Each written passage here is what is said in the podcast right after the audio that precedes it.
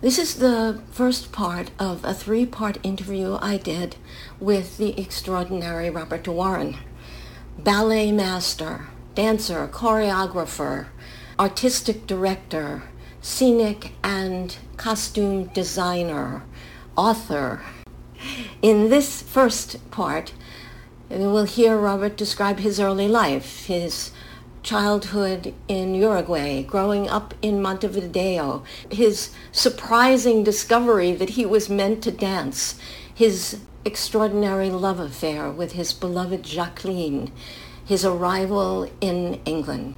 This is just the beginning of an extraordinary story told by an extraordinary man whose career spans 50 years and over four continents. Listen to this amazing man talk about the beginnings of his amazing life. Okay, so I'm here with Robert de Warren, who, among other many, many credits, uh, was, uh, what was your title at the Sarasota Ballet? I started as artistic director, and then after five years, I became CEO as well. Because I think that a lot of administrators don't understand that administering an arts organization is very different to a business, you know. And so they put accents on things that really we don't waste time on. no, and I think also um, that many arts organizations don't understand that they need to be administered and run by people who know the art yes. that they're exactly administering, you know, yeah, and quite absolutely. often so you get business people in these positions and they hmm. don't understand. No, they have no idea, and they come up with ideas that are really totally unsuitable for our organization, like saying, ask the dancers what ballets they'd like to dance every year. You know, I Oh said, I beg your pardon. Yeah, you know, right, right, and he lasted about three months, and that was it. He was there for three months trial, but it was ridiculous. He was actually behind my back going to ask dancers what they thought about how we ran the organization. I mean, you can't do that. It Oh totally, God. because dancers are young and they don't have enough life experience and they have a rather limited education. I mean, now there's homeschooling, so you get a different degree, but in, in Europe there's no homeschooling. So kids that come to the ballet school, fortunately if they get into a, the Royal Ballet School, then they get both educations together. But most of the time they don't. So they're woefully childish, you know. I mean, I was one of them, but I soon had to learn when I started to be a director, you know. Well, actually, Mm. you're you're heading in the direction of my question. yes, I interview people who make their living or their life with an art. yes. And clearly the art to which you have given your life Yes. Mm-hmm. is is dance. Hmm? So I only have one question. Yes. And it is, do you remember the very first moment in your life when dance drew you or you wanted to dance or you were attracted by dance? Yes, I do, and in fact, it was uh, it was exactly the opposite because I inherited. I had had I had a great um, great grandfather who was an Italian composer violinist, and I inherited from my grandmother maternal one of his violins because she thought I had talent for music and that, and I was always dancing around, but I wasn't really a dancer, and so I started to play the violin, and my mother, who was rather an eccentric person, said, "Oh, stop this wailing cats and go to your sister's ballet class." And so I went to my sister's ballet class, and Mrs. Dalton happened to have been a ballerina with uh, Anna Pavlova's company, and she was uh, taught by Enrico Cecchetti, the great Italian teacher of the Russian ballet. And so she was giving very difficult classes, but the moment she saw me, she said, "But you're a natural dancer." Now, And how old were you? I was uh, I was uh, 16. Oh, 16. Yes. It's yes. late, isn't yes, it? Yes, it is. Yeah, I was Yeah. 16. And I was actually, my dad had passed away when I was 15. And then my mother also decided that I should drop school and go and earn money because we needed money. I mean, we were victims of Eva Perón in Argentina. And so ah. my mother happened to say one day, isn't it sad we have a prostitute for a first lady? I mean, she was that sort of person. and she said it over loudspeakers to a public square in the prov- province of Buenos Oh Aires. Oh, my goodness. So, you know, my poor dad, we had an estancia which was 75,000 acres. And in two months, he, because he'd done so much for agriculture and breeding and all of that, uh, Peron and his government said, well, Don Eduardo, as they called him, can stay and liquidate his, his uh, properties, but Mrs. de Warren, the kid, must be gone within 48 hours, you know. And so we were exiled. Fortunately, my grandparents lived in Montevideo, Uruguay, where I was actually born. And so she took us into her house and my mother, um, I forget until we lived uh, again independently, but we were the, with my grandmother. And she was a wonderful person. She was really half Italian, half British. So that's where I get my talent from. And I'm really glad because I really, the moment I felt that my body and the music responded, it was a great feeling because if you're doing the violin, you know, I've seen violinists respond with their, you know, all this stuff going on as they play. But I mean, I thought, well, this is my whole body.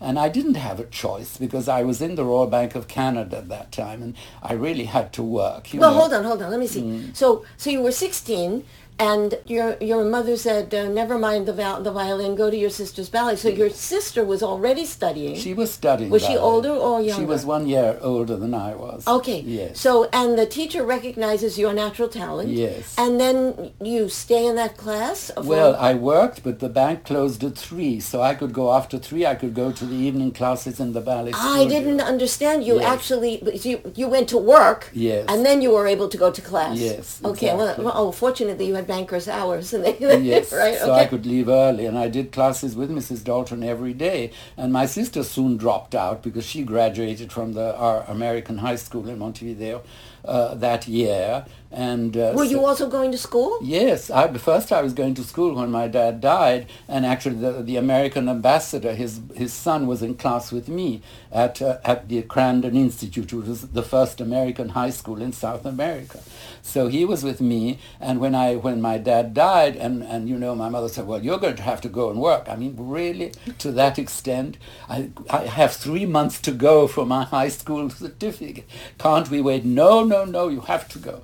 And so I went, and then I went to night school until midnight to try to finish my GCE. Oh my I mean, it was goodness. very tiring because we were, you know, we always were really, well. I mean, we had no no needs actually because the farm was so enormous, right. and my father was very serious. He was absolutely English, you know, and very honest gentleman, you know, and he brought us up very severely. So for me, all these were upheavals, you know. But I, I well, in one minute it was yes. paradise, and then the next minute. Yeah yeah. You're, wow. Exactly. It was extremely difficult. And because I was brought up so severely, I was really timid, you know. Yes. I mean, I really can't say that I grew up until after 30, you know.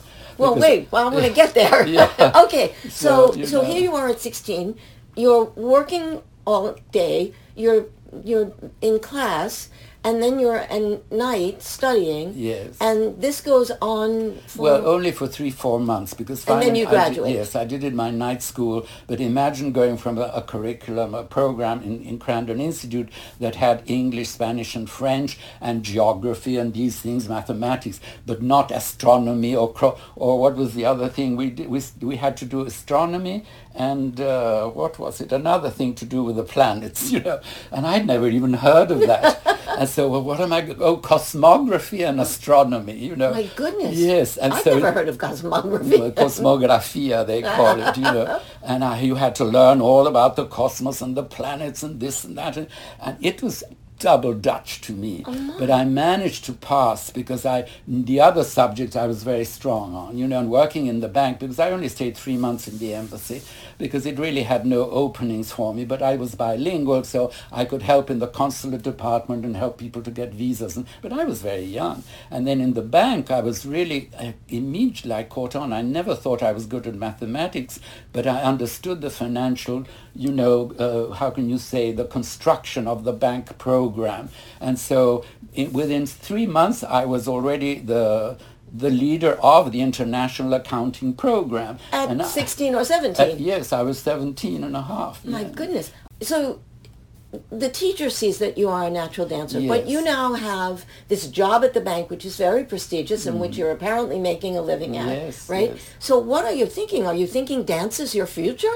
Well, at that point, I didn't really know what to think, and my whole life has been because of somebody at the right moment coming. I've never done an audition in my life, you know, it's just weird.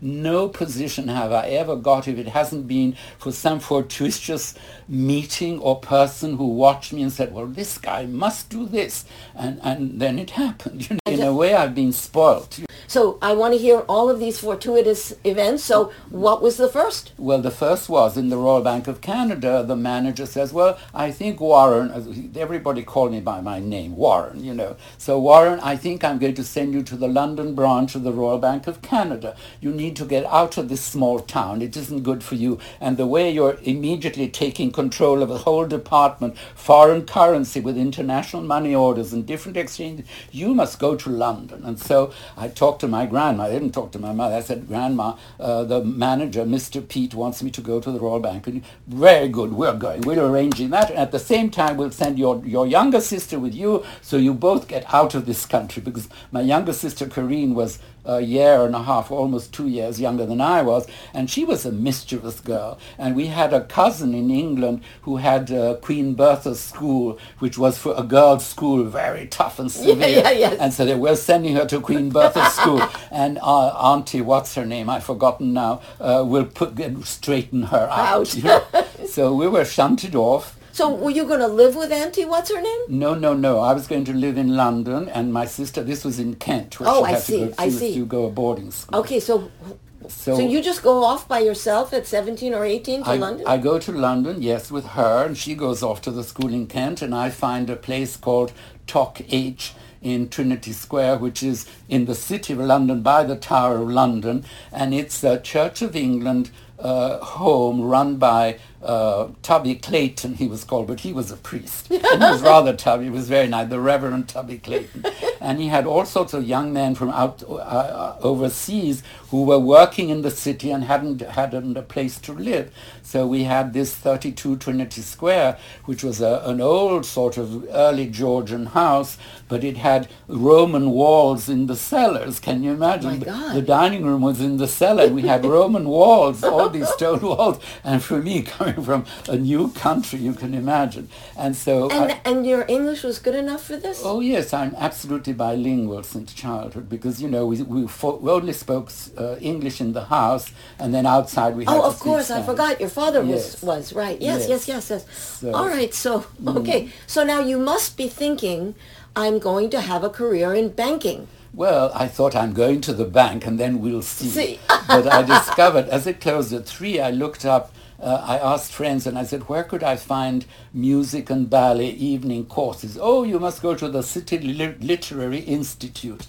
And so I went there and I asked if there were ballet classes and they told me Claude Newman is a member of the Royal Ballet and he's teaching classes in the evening. So why don't you go and register there? So I go and it was great because in the bank we also finished fairly early and I could go at 5.30 or 6 to, to the class at the City Lit.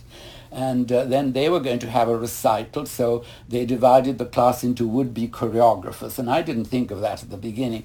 But uh, one of the girls that was choreographing said, oh, I'd like you in my thing. It's, uh, what is it, Vaughan Williams' uh, the song of the nightingale. So she did this funny thing, and I didn't know what she was doing, but it was one of my first performances. I'd done one performance with Mrs. Dalton in Montevideo, and I'd choreographed my own thing, and I decided it was going to be, I forget what it was, and I designed my own costume. She said, oh, you can't wear that. You have, you're going to wear a blouse with big sleeves and tights and a tunic up to here. And I'd done a sort of little thing, it, like a fig leaf or something. you know, I had all these visions of things I wanted to. Yeah, and so anyway, so then uh, uh, in my class was another young man, and he said, "Oh, but you should be going to a full-time school. What are you doing here?" And I said, "Well, I don't know. what I'm trying to do some ballet, but I work at the Royal Bank of Canada." He said, "Meet me uh, when you can," and we arranged a day that I'd go on the underground to Tottenham Court Road, where there was all the ballet academies were in walking distance, and,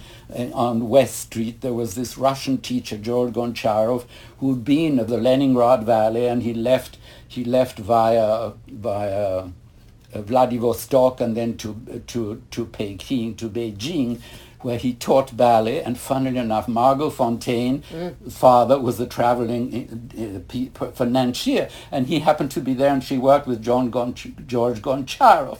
And as a, later, I found that the secretary of the ballet on the board, Pat Silver, had worked in Beijing with Goncharov and jo- and Margot Fonteyn. Oh my goodness, it's uh, it's, uh, right.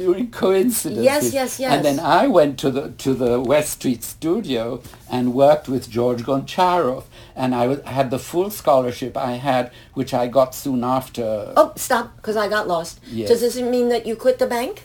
Yes, I, I, I got an offer when a, a lady came to watch the evening class and she said, can you, to the teacher, can you keep this young man? I want to talk to him afterwards. And I thought, who is this lady? And she said, well, young man, she says, I think you should be training full time for a professional dancer. So we're going to offer you a full scholarship, but we can't pay for boarding because we don't have boarding in our London school. We have boarding in our regional school, but that's not got your level. You need to go to a more difficult class and be pushed. So it was Arts Educational Trust which after Royal is perhaps the best ballet school in England. So I went there. Wait, wait. So y they gave you a scholarship, but they didn't give you boarding. So No. did you quit the bank? I quit the bank, but first I went to my my father's family, whom I met when I went to England. They lived in Oh, yes, of in course. Taunton in Somerset. So I went to meet my grandmother and my my godmother, who was my father's elder sister. And uh, they were looking. When I said, "Well, I've got an offer for a scholarship for ballet," and they all went like this. I'm sorry, see- it's a face. He's Yes. making this terrible face. Is this because they disapprove? Of course Oh, yes, did. Yes. right. And I said, well, I don't know what to do. And then my grandmother says, well, let me talk to my sister Kathleen, you know. And her sister Kathleen, which is another story, I met her, of course. And Okay, now this would be your father's. my father's Great aunt or great something, right? Yes, Yeah. Mm-hmm. that's right. And so I had to go to Bournemouth one one Sunday on the train, and then I, she she had an apartment in a hotel right on the cliffs out there, Mm. you know. And I met Auntie Kathleen, and and she looked at me like this, but she was so opposite to my grandmother, who was a suffragette. So she was all about, you know, women's rights. And I'm like, so what are you going to do? A ballet dancer? You know? and my gra- my godmother, who was my dad's sister, said, oh, well, Bobby, I don't think that's a career for a man. You know? and I said, well, I don't know. They seem to think that I have what it takes to be a ballet dancer. And so then my auntie Kathleen was totally different. She says, "Oh, Bobby, I think that's a great idea. So get up and move around. Put some music. I want to see what you can improvise." Oh and so she put on this music, and I started doing. And I was over graceful from the beginning. You know, said, "I think you're going to be a wonderful dancer. I'll give you ten pounds a week, and you go. That you can pay a room and all your board with ten pounds a week. And in those days, you could. And you you accept this full time scholarship." So I did. Okay, stop again. So how old are you now? Well, by that time I was 18. 18. So two years from this serendipitous Yes. beginning, Yeah. you're you're on full scholarship Yeah. through no influence of your own. No, absolutely not. Because I thought that it, I was too old. Everybody said you had to begin late. And I didn't begin until I was 16. I mean, it all happened so quickly. So I was obviously gifted. And I had the physique of a dancer, which was very lucky. But I didn't have the limberness and the suppleness that you need. That you would have if you had been working since you were six. Yes. Right? Or even 10. Or even 10. Right, right, begin right. 10. Yes. Okay, so good for Auntie Kathleen, right? Yes, she was just beautiful. And so I resigned from the bank and they said, how can you do that? You've only been here three months. I said, it's beyond my control. And I, I said, you won't, you won't agree with me, but I'm going to start a career as, to form as a ballet dancer. Me, it was literally from one day to the next. Yes. Because when I left Montevideo, I was longing to get out Mon- Uruguay because, you know, I was over graceful for a man and the machismo in these countries is offensive. And so when, for example, I went to, to Mrs. Dalton's class, I met my wife there and she just emigrated from France with her family. And one day this new beautiful girl, I've got a picture in the living room, I'll show you, uh, you know, was there. And Mrs. Dalton said, look at the bar. And of course, Jacqueline was going like this. And I went over and picked up her leg and put it on the bar. and she said, oh, mais quand vous êtes gentil. Oh my God, that's the first time somebody's complimented me on something. And I was just fell for her there and then. And then I asked her out to dinner and the whole thing with a whole lot of family issues. But, uh, but anyway, she became my support, my moral support. So when people would, we'd come, she'd have her hang, her shoes, pointe shoes hanging over her neck uh, over her shoulder and they would kind of, ah, que están haciendo la bailarina? And she would, ¿qué dice usted? you know, before I could say Jack Robbie, she'd hit them over the face with her ponchos and they ran away because they were very young, you know, as well. So, so you met her in that first class yes. when you were 16? Yes. So right. did she go also to to England? No, we became in, between us. We became engaged, but at sixteen. Yes, but I mean verbally. We didn't do it officially yes. because I knew I'd have a scandal in the family. She said, "You go off and get yourself sorted out, and then tell me, and then we'll arrange what to do so, next." So, you, you two knew instantly. Oh, we knew. Yes. Yes. Yeah. Uh, yet again, something that was, oh, didn't absolutely. need right. That, yes. that simply occurred. But you know, from 1950 until June last this year Jacqueline, no, June last year, June 16th, Jacqueline passed away. And so we were together practically 70 years. Oh my know. goodness. Yeah. And you, you just, you knew. Right? Yes. Yeah. Well, we both knew. We were very Well, I meant the, the, the, the plural you. Yes, the plural. Yes, absolutely. yes. Yeah. Absolutely. All right. So, and she had the wisdom Mm. to say, but when she sent you off, she sent you off thinking you were going to be working at the bank. Yes. Right? And She all didn't- her friends and my our friends, we had a little gang of friends. We went out. Oh, they said to her, "You'll never see him again." Again, yes. And she said, "You wait and see," you know. And she was very because she was a little older than I was. So she had more life experience, and having come from difficult situations in in France, and her father was a despicable man. I mean, one day he was a multimillionaire like Onassis, and then he was a, a casino fanatic. So he could make millions, and then within six, eight months he'd lost millions and had to make another boat ship full of millions of exports to South America or something. He was a, Okay, so now we have you at 18. You have abandoned your banking career. You are studying with this very prestigious teacher, the Russian. The Russian, yes. I would go, I would do the ballet, the full-time ballet school, and then I'd go to the Russian. I had to really work it out very carefully with the school because they thought they were entitled to me before anybody else, uh-huh. having given me that scholarship. So I had to work with them to try and get time to be at the 11.30 class.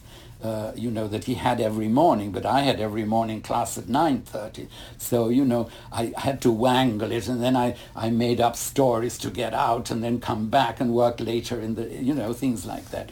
But actually they were very good because they understood my urgency because the boys in my class were much younger than I was, you know, at that, at that age. I mean, if I was 18, they were 16. But the three boys that we were in the class, we all became sort of important people in the ballet because David Howard became a very famous street in, uh, teacher with his studio in New York, you know, and Macaro and all these people would go to his ballet class. And Ben Stevenson uh, was with Rebecca Harkness and ended up being the, well, the second director of Houston Ballet, which became an international company. Barbara Bush was their patron, you know. so, and then I was all over the place. So here you are, yet again, balancing um, various needs Yes. and, and running hither and yon. And are you liking it? Yes, I was. I mean, I was in seventh heaven, you know. And of course, once I had my, my weekly allowance, and my my great aunt was so nice. I mean, you know, I lived in this place where all were young men like I was making their start in life, and suddenly from Fortnum and Mason, which is the most exclusive, sure you know it. I do London. know, yes. Well, I once a week would arrive this box in the Fortnum and Mason, you know, car with the chauffeurs with Oh, top hats and. And this is for Robert Dewar. And all the boys would tease me, what on earth are you getting? And I opened the box and it had all the freshest fruits ah. because my aunt thought I wasn't getting enough vitamins, you see. so you have your vitamins. But I, I shared it with all the boys because, you know, one has to do that. And they all, they, they, they treated me, joked with me and that, but they actually respected me. And, and so... And appreciated it. Yeah, well, they did, but it, they had very good, very clever young men, you know, that were in banking or like I was, or beginning careers in different city uh, jobs and things like that. There were no artists though, but I was the only one when they heard I was doing ballet. But I was lucky because my mother's first cousin was the was the sister of the owner of Queen Bertha's College, where my sister was. But she was quite a famous actress, Martita Hunt, in England, and she did Shakespearean and she in French. And and at, when I arrived, she was in London with uh, Laurence Olivier and Vivien Leigh in The Sleeping Prince, the Ooh. Terence Rattigan play, in which was the Grand Duchess of this of this prince who fell in love with a with a dance girl, you know, who became Marilyn Monroe in the film. But it was Vivien Leigh and Laurence Olivier. Can you imagine? So I went to, she invited, me. I went to see her, and that's another story. I mean, all my stories are so unbelievable. And so anyway, she said, well, come and see me in the performance. And uh, it's at the Phoenix Theatre in Charing Cross Road. And she was very much in the old English noble, noble lady. Was her way of speaking to her. And so I went there and she says, come and see me after the show. And I saw this show. And I was just amazed to see Laurence Olivier and Vivien Leigh and Martita, you know, with the Grand Duchess and that. So I went backstage later and said, well, I'm going to surprise you with something. And so she took me and introduced me to Laurence mm. Olivier and Vivien Leigh. And this is, so this is your nephew and he's studying to be a dancer. Is he going to be in the Royal Ballet? They said, because they were, of course, used to Royal Shakespeare and she also performed with Royal Shakespeare sometimes. So there you are. And so then I went back again and I got to know them quite well, you know. and so this was a big influence later on in my life as well because at that point I didn't have a chance to talk that much. But certainly, uh, I think the third or fourth time, he said, come to my dressing room while I strip my makeup and that. Yes. So he was talking and he said, I want to tell you because you're an artist, you're going to be an artist on stage and you must pay attention to the technique you're learning because the technique gives you the possibility to bring out your expression in a credible way that the audience will understand. And I tell you one thing, I haven't told anybody, I'm not a natural actor. I have to work on the technique of expression that is so good that people will think I'm natural. Wow. And this taught me so much. He said, when I go, I'd say to be or not to be. That is the question, you know. I thought, how many am I going to say to be or not to be? Is that the question? Or to be or not to be? Is that the question? or to be or not to be? Is that the question? you know, and he taught me all these different things just with that one phrase. Yes. And I remember that forever when I was interpreting roles, you see. And it taught me a lot. I mean, it was fortuitous again. Yet again. We did have mime classes and everything, the classical mime in Royal Ballet when eventually I got, but still I, I went back to South America before I came back to Royal Ballet. So we Wait, to, we'll get yeah, there, we'll right, get we'll get there. there. Yeah. But again, this is uh, this is a training that most dancers don't get no, from don't the get. actor po- Yes. point of view. Well, and, right? and arts education had the school of acting, the school of dancing, and then it had fencing, and it, had, it didn't have acrobatics. It had fencing and different things. Oh, and music hall. Yes, and musical. So people learned if they didn't have talent to be a ballet dancer, they could study tap and music hall and all of that and go into the music business. but you didn't get that. no, I would do a little bit of, of the fencing. I did fencing because they said it's really good for your deportment and you need it in the ballets. You Romeo and Juliet has big fencing scenes. If you're going to be in things like that, you need to know how to hold a floret, you know, and you, and what is other a sword or whatever, you Yes, know. yes, yes, yes, yes. So, so All right. So uh, how long were you there? well, I was there for two years, yes, and I passed all my Royal Academy exams, and I, I graduated with honors, you know, so I had that really good formation for two years. And then my, my great aunt said, well, Bobby, you're always talking about, about Jacqueline, and you must go back and marry her. Oh, and, my. And I said, well, yes, I've been thinking that. And in the meantime, I've been corresponding, but of course there was, there was airmail. So we got one letter and then one came which was the answer to the one before. so we're always, one, we, we wrote two letters a week, but they were always a bit late. But one of them, then I thought, well, I have to. I have to really get engaged because and my sister was getting married, my older sister. So I wrote to my mother and I said, at, at Sheila's wedding, invite Jacqueline and, uh, and I want you to announce that she and I are officially engaged. And I thought, that's going to happen. So Jacqueline actually had already met my mother, and she was very nice. She invited my mother out to tea and all of that. My mother, Jacqueline, would write to me, your mother never asks me about you, and I never say anything about you. I want to see how far she's going. She never, in two years, ever asked about me. Wow. You know, she just would talk about this, that, and the other because she didn't want us to marry. But my grandmother, and, and I wrote to my grandmother and I said, I'm going to get engaged with Jacqueline.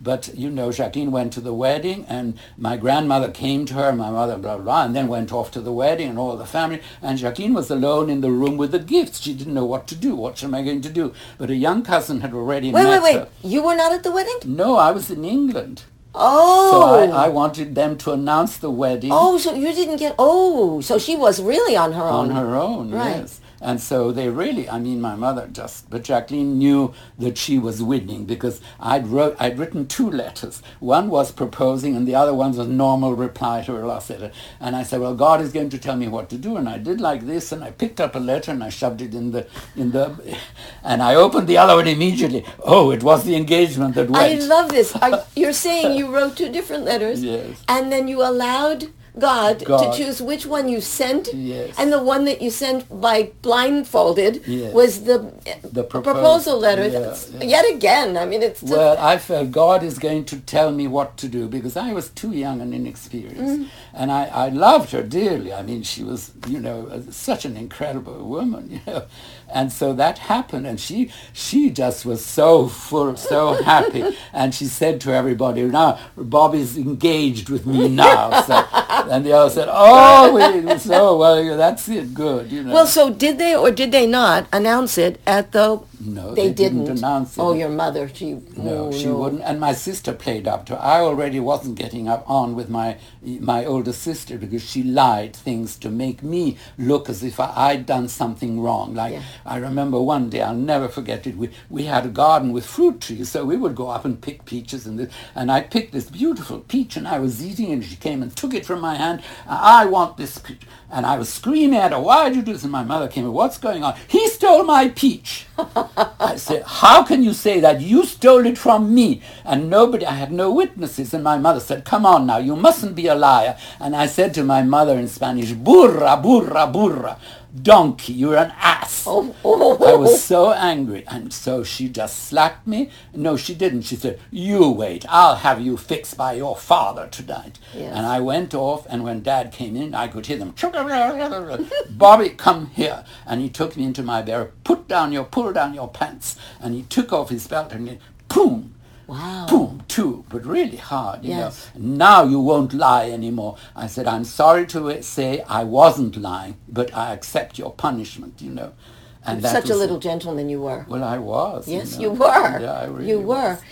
So here at the wedding, both your mother and your sister were determined not, to do this, so they didn't, and they left poor Jacqueline Yes. on her own. And then my first cousin, who was uh, the son of my mother's brother, in whose house was the wedding, came and said, uh, I'm going to ask my dad to let me drive you home because I think this is an insult. Because he knew. Yes, Because we, him. we were good friends, you know. And so he, he used his dad's car and took her home. And she went to the home straight to the refrigerator and started to eat. And her mother said, how come you're eating? Don't, didn't you eat at the wedding? She said, not a thing. Okay, let me fix you something, you know.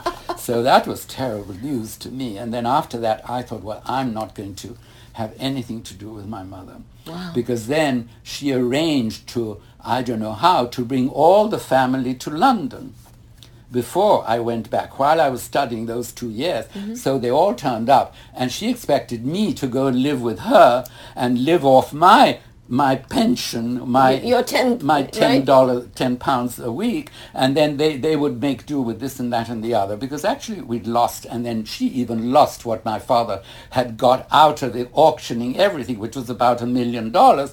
And she said, "I'm going to build six-story building, and we'll have the penthouse sometime." She got this man and signed a contract, and she gave him a million dollars Just bye bye. disappeared with the money. of course. Of And my mother, my grandmother said, "How dare you do this without telling me, you stupid woman!" You know. And then she, my grandmother said, "Ro- "Bobby, I have to tell you, you know, your grandfather and I were first cousins, and when this happens, somebody in the family is rather a stupid, and that's your mother, Violet." She said, "You know, my grandmother, because we were very close with my grandmother." She- well, all right. So your family all arrives. Do you let them? no, I, I rented a, a, a sort of English basement, which is a half basement, Mm-hmm. a garden, they call it a garden apartment. I rented that for them and put them in there. And she was really put out. Yes, And well- I said, well, I can't, you know, I have to have my life and I've now got used to having discipline on my own and I have to put my brain to what I'm going to do. And she couldn't believe that I was talking like that and I couldn't believe it either. But Auntie Eileen really helped me and so she went immediately to complain to my grandmother and her sister-in-law and all of that. And they said, well, Auntie Catherine believes that that has to be the case. Oh, and I don't know if you want to stop. There's another story there because my dad was a first cousin to Auntie Kathleen's son, and my mother was first engaged to Donald Roberts, who was Auntie Eileen's aunt. My who was my dad was a first cousin, Cousin of Donald, right, right. and she went to England to marry Donald, and he disappeared to Paris and sent a telegram to his sister saying, "You must tell Violet I'm not going to marry her. I'm awfully sorry, and I'm in Paris." so the day before the wedding, she was jilted. So your father married her? Then she said, I'm going to show Donald a lesson. Right. And so she went back to Montevideo. And of course, she knew Mervyn, Right. but she didn't know. And she played up to him and married him. and she thought, my poor dad got her on the rebound. And I, I mean, he was happy at the beginning, but then he thought, this woman is crazy. I could see there was something Donald wrong. Donald knew what he was doing. Yes, he knew. Right, And my poor dad was saddled with him, you know. Yeah.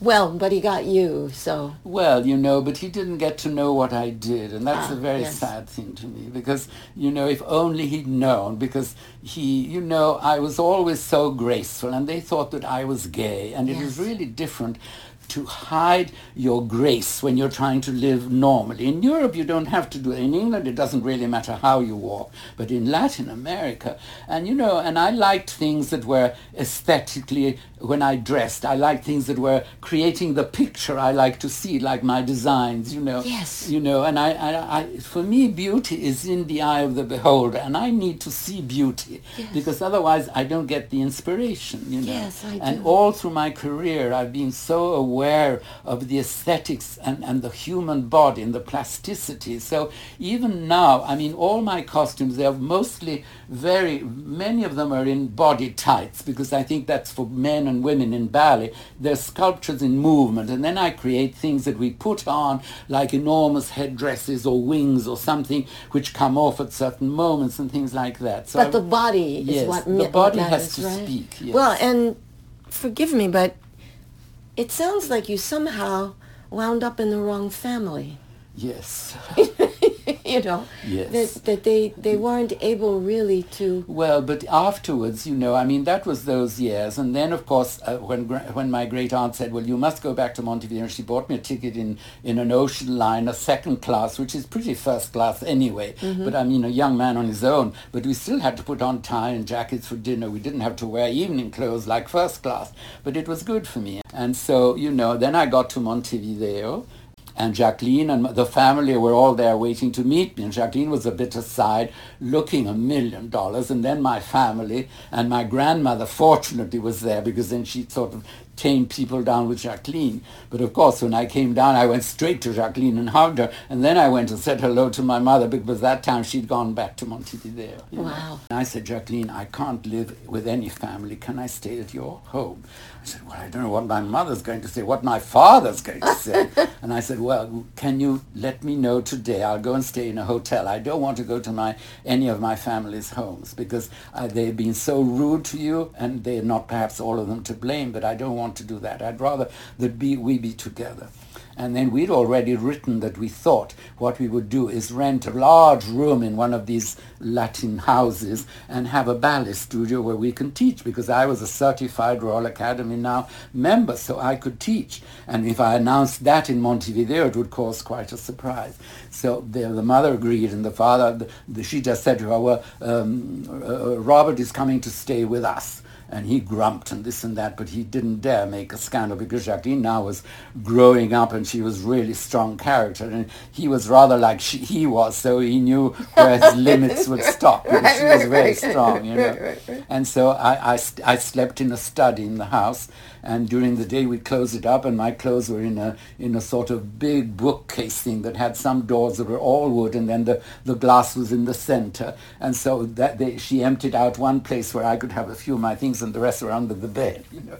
And so, which was a, a couch, open bedroom couch, sofa thing. So know. are you thinking, well, I'm going to live here and uh, we're going and um, we're going to teach and then at some point we'll get married? Is that well, what you're we thinking? thought we thought it would be very quick that we could go back, but then we realized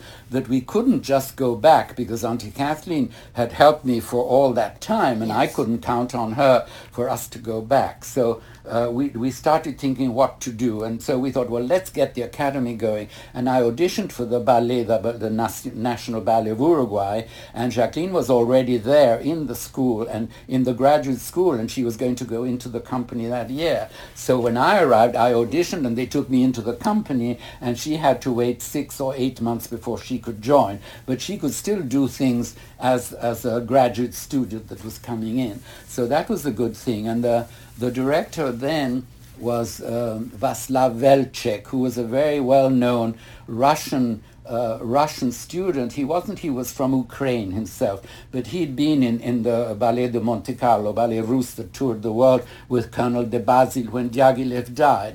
So they all knew South America. All these dancers did. And in town we had Tamara Grigorieva, who was from the Ballet Russe, a very important principal dancer, and she gave lessons in a studio just opposite the theater. So we worked all day in the studio, and then we went to Tamara Grigorieva in the evening.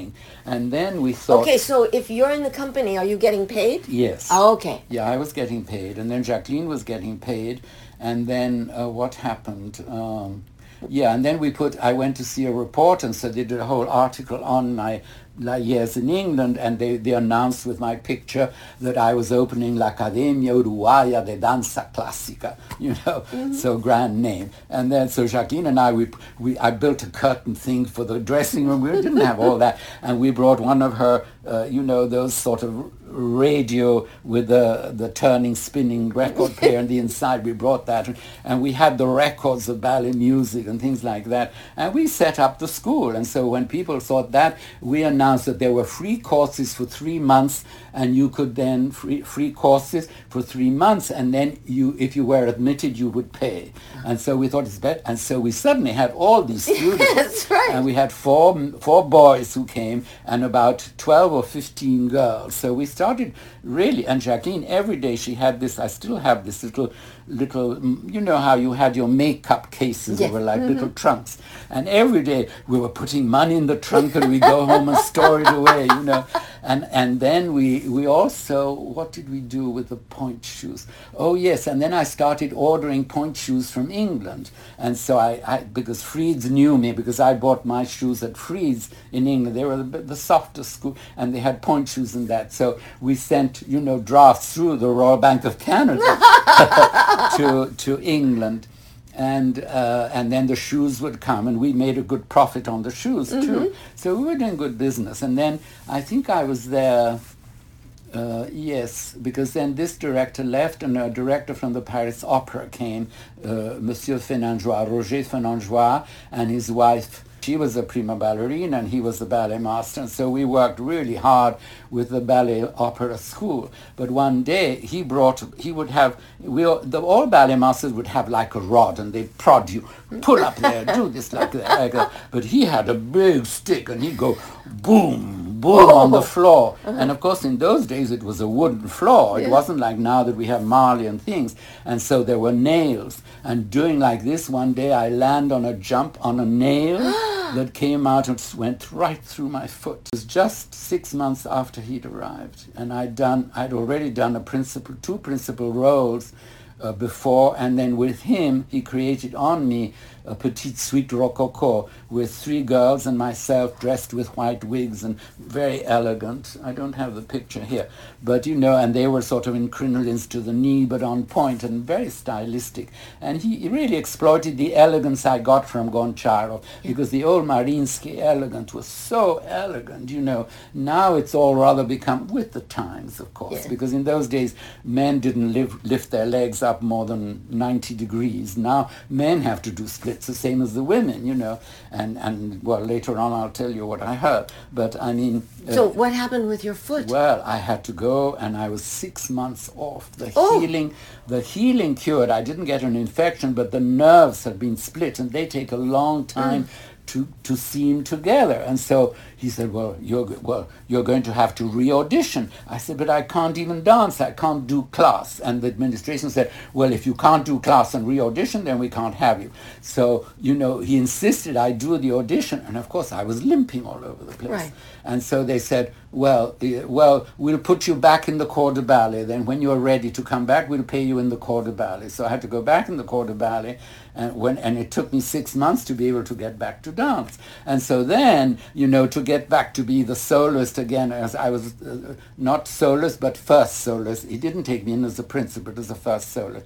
But anyway, I was getting back. And then uh, we heard that Beryl Grey from Royal Ballet and Oleg Briansky was from English National Ballet. At that time, it was called Festival Ballet. Two very elegant, tall, uh, Beryl Grey, very, very, I knew her. I'd met her at the Royal Academy because she would come and be judge for, for, for, the, for the exams. And so they all they all remarked about this boy, you know, because they, you know, they said to the others, but why do you do this as if it were an exercise? Look at Warren, he dances, you have to dance, you know.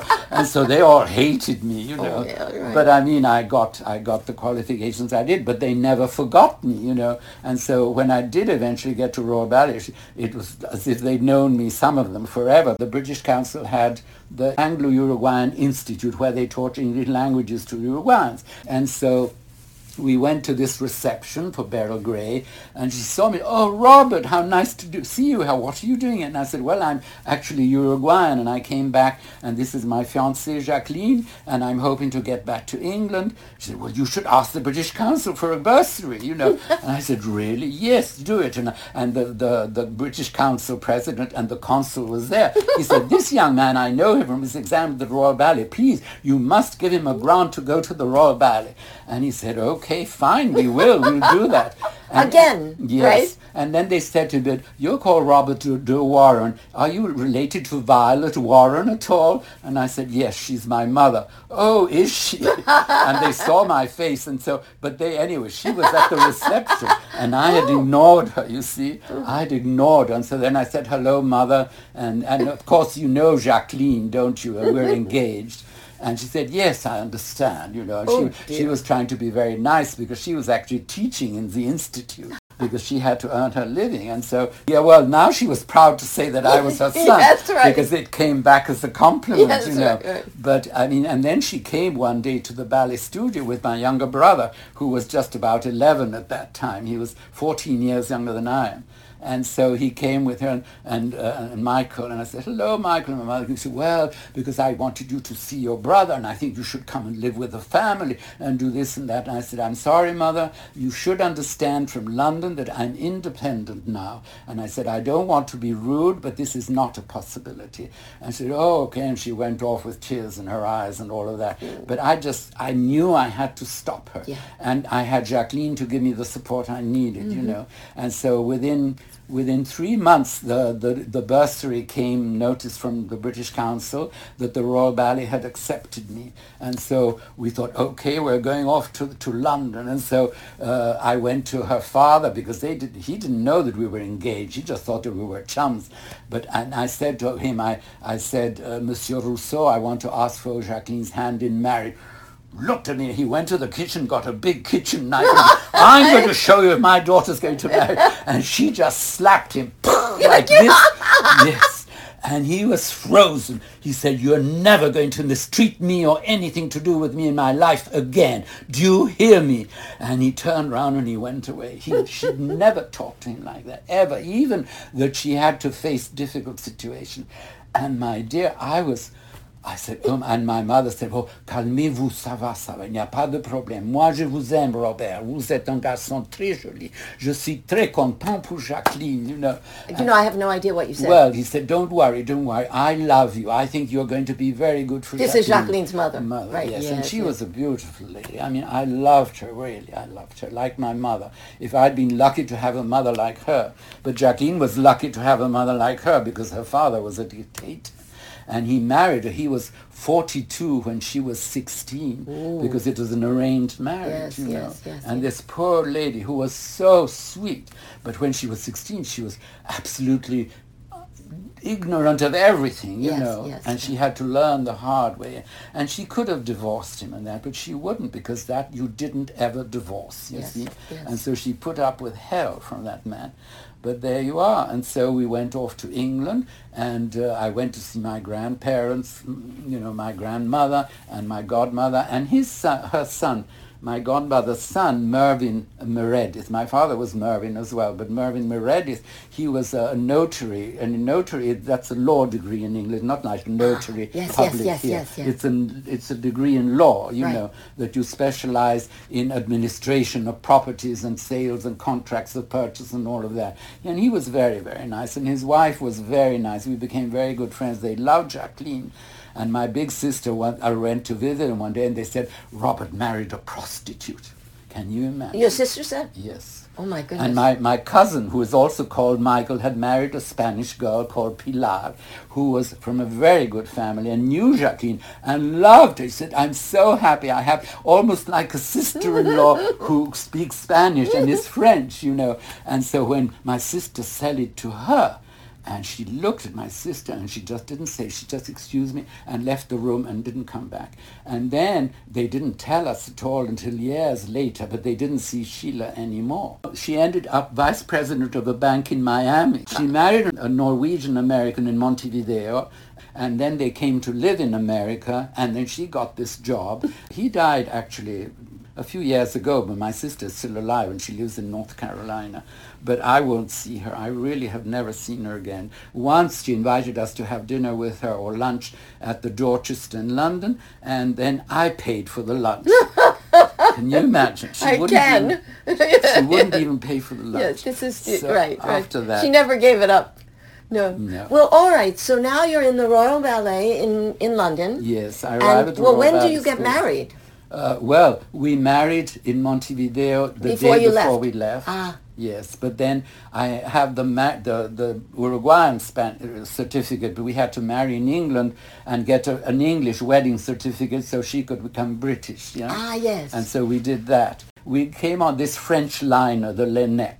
And then we got to Vigo and we, and we thought, well, wouldn't it be nice? We're in Spain. Let's go off and buy olive oil and things to take to London because there was still rationing in London in Ah. the 50s, you see. So we did. And, and as we got off the boat, I asked the, the man in uniform at the end of the gangplank or whatever, gangway, you know, what time are we leaving? He says 11 o'clock. And so it was 9. I thought, okay, we have two hours.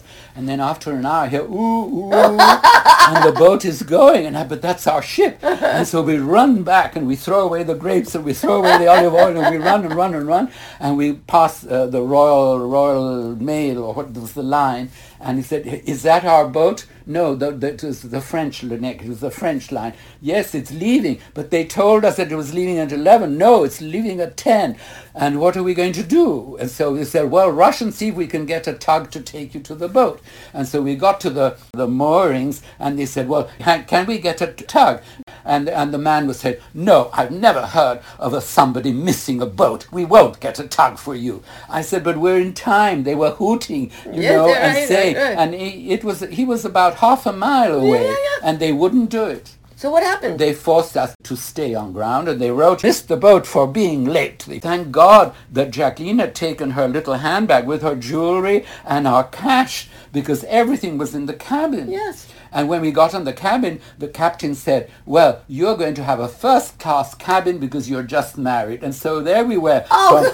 from, from third, third class little tiny cabin to a first class cabin and we missed the boat. oh God. So then we had to get a train, and we got on the train, and it was really cold, Oh. and Jacqueline had just a cardigan and that, and I mean, and so we went on the train all the way to Madrid, and then we had to get, get the night train to go all the way across Spain to Paris. And then we get to Paris and we take the train to Dieppe. We get to Dieppe and he says, oh, the boat has just left. It's going to Cherbourg. So you get on the train and go to Cherbourg. Oh, and so we had no luggage. So we went to Cherbourg and we got there on time and it it had been discharging cargo and all of that. And we get on board and we say, euh, nous sommes monsieur et madame de Warren. On a perdu le, le, le, le- le bateau à, à, à Vigo. And I hear from inside a captain saying, ce sont, ce sont eux les imbéciles. The captain said, and he comes out because it actually was a cargo ship. It wasn't a passenger ship. This is why we didn't have much, you know, the third class cabins Yeah, were were tiny, tiny, right. or the or the one or five or six of the first class. Right. And so finally we come out. Ah, alors c'est vous. And I said, oui, monsieur. Bon, alors allez-y, on va voir. And so they to- took us to where our luggage was, and they'd put it all. Thank God they kept it. They closed everything into the suitcases and all of that. And we thought, well, they've ta- packed it. Do you think we've got everything? Have they stolen things or not? But, but what could we do? No. So then we, we said, then he said, well, uh, your ship, you can get from here a ship to Southampton. So we went and we bought a Royal Mail ship to Southampton and we waited there until the ship came round and we got on the ship finally and we went to Southampton and we took from there the train that goes, the boat train to Victoria Station. Oh my God. So we get to Victoria Station and it's mid-afternoon. I said, Jacqueline, let's go, let's buy a newspaper. We have to find a place to, with a room to rent. Yeah. So we went over that. So we bought a newspaper and I read the Evening Standard. And, Oh, here's a room in Kensington Palace Gardens. Okay, I phone. Would you have this room? Is it still free? Yes, well, we want it for two. and how much does it cost? It cost uh, five guineas a week. So five guineas, five pounds, five shillings. So I said, okay, De Warren, we'll be there in a moment. Then I say, Jacqueline, come with me. We have time to go to the Royal Festival Hall, which is down the road, where Festival Ballet is having a performance tonight. And I did, as a student from uh, Arts Educational Trust, they provided the dance students to for the ballets they Right, needed. right. So I knew all the people at Festival Ballet. So I went in like that, and John Gilpin was the principal dancer. Says, "Oh, Robert, how are you? Is that your wife? Yes. My God, she's beautiful. Jacqueline, I'm John Gilpin, the star of the company. But we all knew that he was marrying a French ballerina. Welcome." And they all welcomed her. And Jacqueline was speechless. And I said, "Well, we've got to go because we we've rented a room. We haven't been there yet to put the luggage." So we rushed off to the room. And we, we well, we thought Jacqueline took looked at the room, but she hid. I mean, for her it was. I mean, you know, they were used to really mansions, you know, and they, and if they didn't have money, they still had a beautiful apartment, you know.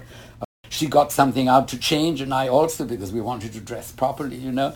And so we took the underground, the Circle Line, which stops just outside Festival Hall. And so we went up, and we got there just as the curtain was going up, and they said, "Well, you've got to stand at the back until the first intermission." And so, but we saw the whole performance, and we went backstage, and um, you know, it's funny. I didn't think they'd ever remember a student, but I, I obviously made an impression.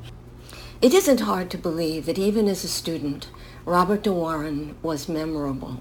And you can tell from just this last piece that his life was a kind of whirlwind, a kind of dashing from one extraordinary experience to another. And you will see in the next two parts that he and Jacqueline took on every challenge, every opportunity, and gave it their all.